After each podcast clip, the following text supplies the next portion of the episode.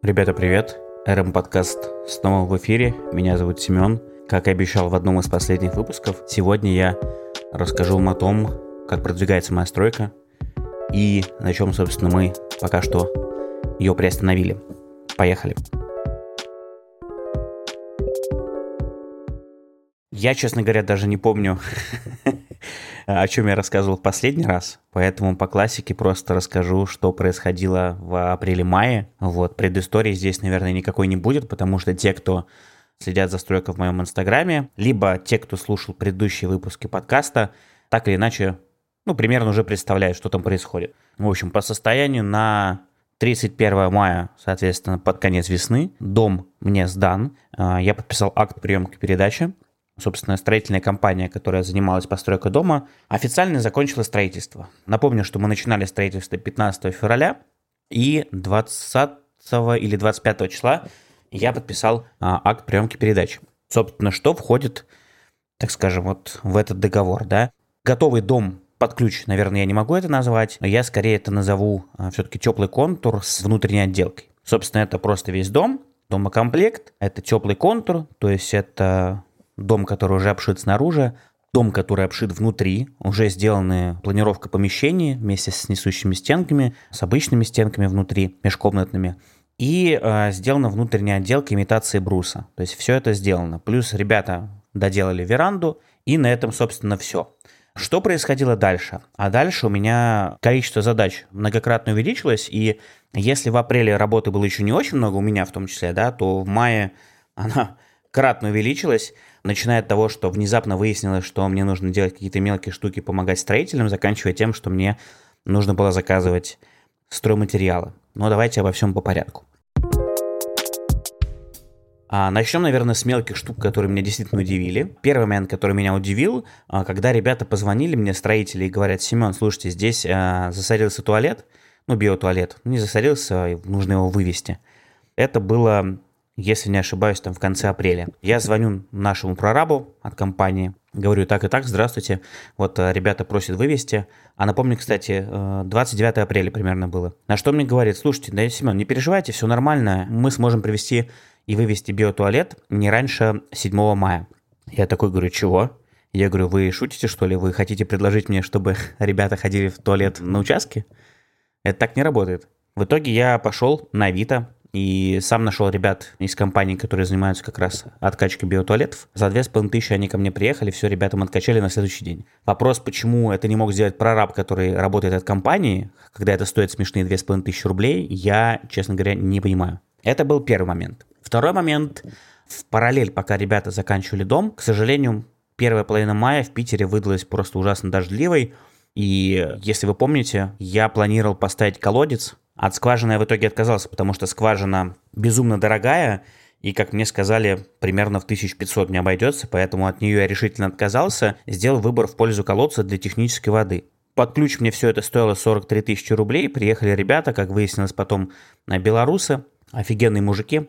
Мы с ними договорились примерно на середину мая, и как раз-таки выпал день, один тот самый день, когда была нормальная погода, и в этот день они приехали, сделали этот колодец, а на следующий день и всю неделю шли дожди. В этом плане мы очень сильно успели, и объясню сразу, почему так происходит. Колодец нельзя ставить пока водонасыщенные грунты, так скажем, а у меня там как вы помните, как я рассказывал и показывал в Инстаграме, участок в одном из углов плавал в воде чуть ли не до начала мая или середины, просто потому что вода не уходила. В итоге ребята выкопали э, этот колодец, и что интересно, когда они начали его копать, вода обнаружилась примерно на метр или полтора от места, как они начали копать. То есть, прикиньте, просто метр-полтора ты прокапываешь земли, уходишь вглубь, и там вода. И чем глубже они уходили, тем быстрее эта вода прибывала. В итоге они выкопали под одно кольцо, кое-как его поставили. И почему кое-как? Потому что объяснили мне, что воды очень много, она очень быстро прибывает, и кольцо нужно ставить как можно быстрее, пока стенки не обвалились выкопанные. В итоге, таким образом, мы заказывали 4 кольца, поставили мы только 3, а ребята сказали, что есть у меня такая штука, как песок. Песок, к сожалению, воду не пропускает. То есть имело смысл поставить либо 4 кольца, но одно из этих колец было бы полностью в песке, и оно бы вообще не работало. Либо поставить 3 кольца, а четвертое просто отложить. В итоге мы приняли решение поставить 3, и вы не поверите, прошло буквально, ну, не знаю сколько, пару часов, и колодец полностью весь заполнился, вода просто невероятно быстро прибывает. У меня реально какое-то подземное озеро просто под участком проходит. Что касается колодца, дальше мне нужно теперь будет дождаться ребят, которые из компании Аквафор, наверное, я думаю, вы знаете такую компанию. Буду заказывать у них всякие фильтры, которые занимаются очисткой воды. Ребята должны приехать, взять замер, пробу этой воды, и в зависимости от нее подобрать очистные системы. Вот их, соответственно, буду от колодца заводить уже непосредственно в дом.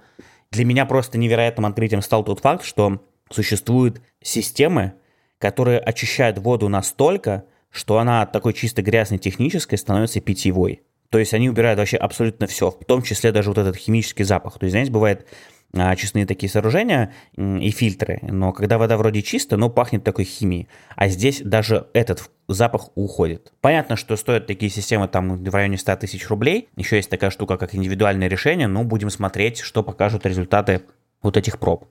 Дальше, ближе к концу мая в 20-х числах, даже, наверное, тоже где-то 23-25, приехали ребята, которые поставили мне забор в круг. В круг это значит 30 а, и 20 метров. Напомню, что у меня участок 6 соток, это значит 30 в длину, 20 в ширину. Собственно, познакомился с соседями, пришел к соседям, говорю, здравствуйте, так и так. Я говорю, вот видите, у меня здесь старый забор, а я хотел бы его поменять. Надеюсь, вы будете не против. На что мне соседи сказали, Семен, мы, собственно, не против, мы вообще хотели поставить двухметровый забор из профнастила. У меня просто так глаза на орбиту вылезли. Я говорю, в смысле, какой из профнастила? Я говорю, а у меня мысль, знаете, такая в голове сидит.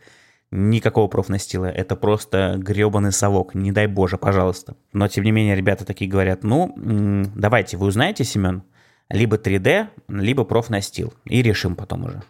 Ну, я написал нашим ребятам, которые мне забор ставили вот э, в конце прошлого года, который маме забор ставили. Говорю, Дмитрий, здравствуйте, посчитайте, пожалуйста, вот столько-то, столько-то забора. Он посчитал, и, собственно, вышло там вот 30 метров вдоль э, соседей. А если мы говорим про профнастил, это 125 тысяч рублей, 120. А если мы говорим про 3D забор, то это 65 тысяч рублей. Ну, я эти ценники скидываю своим соседям. Они мне говорят, быть такого не может, это ценники невероятные какие-то. Мы можем где дешевле. Я говорю, ну, удачи.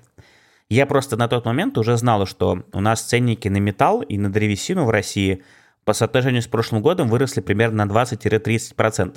Они этого не знали. Поэтому даже тот же забор, который я ставил в прошлом году, он стоил мне даже примерно, ну, чуть-чуть подороже за счет ворот, но чувствуете, да, разницу? В итоге они мне пишут в WhatsApp, говорят, Семен, мы подумали, если вы хотите ставить забор из профнастила, мы готовы складываться 50 на 50. Если вы хотите поставить забор из сетки вот этой 3D, а, ставьте за свой счет. Я говорю, конечно, хорошо, я ставлю за свой счет. Ну, потому что из рабицы нафиг мне это надо.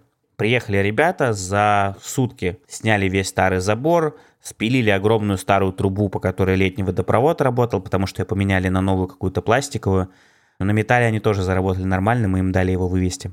Поставили новый забор, с одной стороны 30 метров, а с другой стороны 20 метров. И поставили мне еще 6 свай под э, хозблок 2,5 на 6. Вот, и уехали. На этом внешние работы мы закончили. Последнее, что у меня было еще в апреле, на самом деле, да, забыл сказать, мне ребята завели видеонаблюдение. Но сейчас я пока что проверить его не могу, потому что нет электричества, только на этой неделе будут заезжать электрик и все подключать, но об этом чуть позже. Теперь, наверное, вернемся к тому, что происходит внутри дома. А внутри дома, когда сдается так называемый теплый контур с отделкой, у вас остается еще куча всего, что нужно сделать. Например, положить полы, сделать душевую, оборудовать котельную, сделать лестницу. Кстати, да, мы лестницу тоже сделали. Поставить все розетки, вот это все как минимум все нужно сделать. Плюс есть еще такая штука, знаете, как мелкие всякие доработки и фиксы, которые сначала в глаза не бросаются, но ты на них обращаешь внимание чуть позднее. Вот у нас так и произошло. Поэтому некоторые мелкие ошибки и неровности мы поправляли уже потом. Соответственно, заказывал я керамогранит, я заказывал ламинат, я заказывал кухню, диван, откосы, очень много света, очень много лампочек – выключателей, розеток, переключателей, всего вот этого остального. На втором этаже сейчас ребята полностью практически уложили во всех комнатах ламинат. На прошлой неделе в четверг ребята приехали, за один день собрали лестницу. Причем лестница вообще такая классная, бессучковая, светленькая, мы потом ее докрасим. Ну и сейчас из задач у ребят что остается? Им нужно уложить до конца ламинат на первом этаже, им нужно обшить гипсокартоном душевую, потом на этот гипсокартон мы крепим также плитку с одной стороны, с другой стороны маленькую плиточку. Ну, там будут дизайнерские такие решения, довольно все красиво будет. Затем им нужно сделать под туалет на первом этаже, зашить его, потому что мы его не вносили в проект, он чуть измененный. Поэтому придется на ходу немножко как экспериментировать, так скажем. И им нужно будет сделать лестницы с двух сторон. Одну во двор с э, веранды и одну на входе в дом со стороны улицы. На этом, собственно, их задачи вроде как заканчиваются. Потом уже чуть позднее они должны будут сделать мне еще хозблок и э, все водоотведение в канаву с дождевых труб. Мусор у меня тоже весь вывезли на днях. И, как мне говорили, сегодня-завтра должны заезжать уже электрик-водопроводчик, а, должны будут ставить септик, должны будут подключать электричество, должны будут всю разводку нормально уже всю раскидать в плане того, что подключат все розетки, включат все радиаторное отопление, теплые полы проверят, в конце концов заведут интернет и подключат электричество полноценно. Все это должны будут доделать. Из основного вроде все такое рассказал, и могу, наверное, еще добавить, мы тут для ребят нашли еще такую подработку. Они внутри маме дом переделывают. А оказалось, что у мамы дом, а дом у нас там 80-го или 85-го года постройки, он вообще из такого говна и палок собран. Вы бы просто видели, это просто страх. То есть там просто прорежь, э, такие огромные в, в этих в крыше э, между досками просто пустота. Что это вообще такое, не понимаю, но, видимо, так раньше строили. Естественно, ребята все это сейчас сделали по уму, я заказал все стройматериалы, мы все сделали как надо, Поэтому вроде как у мамы теперь будет вообще супер теплый дом, потому что напомню, что в прошлом году мы его подняли, утеплили полы все и поставили теплые окна. В этом году ребята все сделают супер теплые стены, сделают побольше э, кухню и поставили еще пару окон на мансарду. Вот, поэтому будет вообще нереально тепло. Из планов у меня пока что, вот я, к сожалению, уезжаю числа 5-6 июня, вернусь вообще после 20-х чисел, к этому, надеюсь, во времени уже все будет готово. И у меня по планам, на самом-то деле, мне нужно заказать будет э, куча песка, куча щебенки, куча земли плодородной и, и семян газона, чтобы все это засеивать, потихонечку приводить участок в порядок и чуть-чуть поднимать его. Потому что там сейчас песок, только хочется все это уже облагородить, так сказать. Вот. Почему я не стал делать это через компанию? Ребята, из которых мне поднимали участок в прошлом году, а, сейчас прислали мне смету, и в этот раз я подумал, что, блин, э, а давай-ка я сам посчитаю. И я стал считать, и, понимаете, расхождение в три раза. Я не знаю, откуда они взяли такие ценники. Вот давайте я прямо сейчас при вас просто открою. Просто когда я видел, когда ценники, я сидел и думал, что это вообще такое? Ну, типа, чуваки, вы серьезно? Откуда вы вообще взяли такой ценник? Даже я, человек, который, ну, в принципе, от этого далек, а я понимаю, что, ну, это что-то как-то немножко странно. Вот они пишут, песок намывной, 6 кубов, 980 рублей за куб. Для сравнения, чтобы вы понимали, намывной песок стоит 350 рублей за куб. А щебень, 13 кубов, 1800 рублей за куб. Итого 23 тысячи. А я написал, узнал, мне уже ответили, что 10 кубов щебня такой же фракции будет стоить 18 500. Ну, то есть они, сюда они вкладывают просто а еще огромное количество своей работы, ну, поверх. Зачем я, ну, как бы... Вот еще, допустим, смотрите, смета. Песок 42 куба им э, нужно на 33 600 рублей, по 800 рублей за куб. А 350 рублей его реальная цена. То есть если мы посчитаем даже... Мне просто хочется вам это показать, насколько иногда вам кажется, что это ценник адекватный, но когда вы лезете считать самостоятельно, вы понимаете, что вас могут просто, типа, просто развести на лоха, хотя вы можете все это сами сделать. Вот даже если мы умножаем эти 42 куба на хороший намывной песок, мы получаем ценник 14 700. Они мне пишут здесь в смету 33 600. Чуваки, просто до свидания.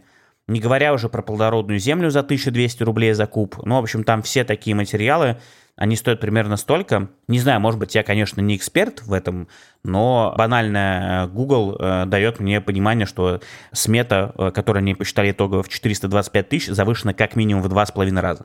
В два, в два с половиной раза. Глубже я туда уже не полез. Я просто уверен, что если я поезжу сам, а у меня будет время в июне, в июле, я сделаю все это намного дешевле, сэкономлю эти деньги, потрачу их на что-то другое. Поэтому вот у меня задачка из нелегких такая предстоит уже непосредственно в июне, в июле. Но об этом я еще расскажу, конечно, тоже обо всех затратах. И когда, наконец-таки, мне весь дом сдадут внутри, а мне еще туда нужно будет заказать э, пару кроватей, матрасы и технику, вот тогда я смогу посчитать все затраты в целом и сообщу вам, сколько в итоге все это мне стоило. Вот. Ну, чтобы вы тоже понимали. Но пока что могу точно, знаете, какой вывод сказать, что куча видосов на ютубе из разряда «построил дом мечты за миллион рублей» — это просто вранье. Невозможно построить хороший дом с коммуникациями в нормальном месте за миллион рублей. Вы построите за эти деньги просто летний сарай, и все. Вот и все. Ладно, все, заговорился. До встречи в новом выпуске. Надеюсь, он получится не менее интересным. А с вами был Семен. Всем пока-пока.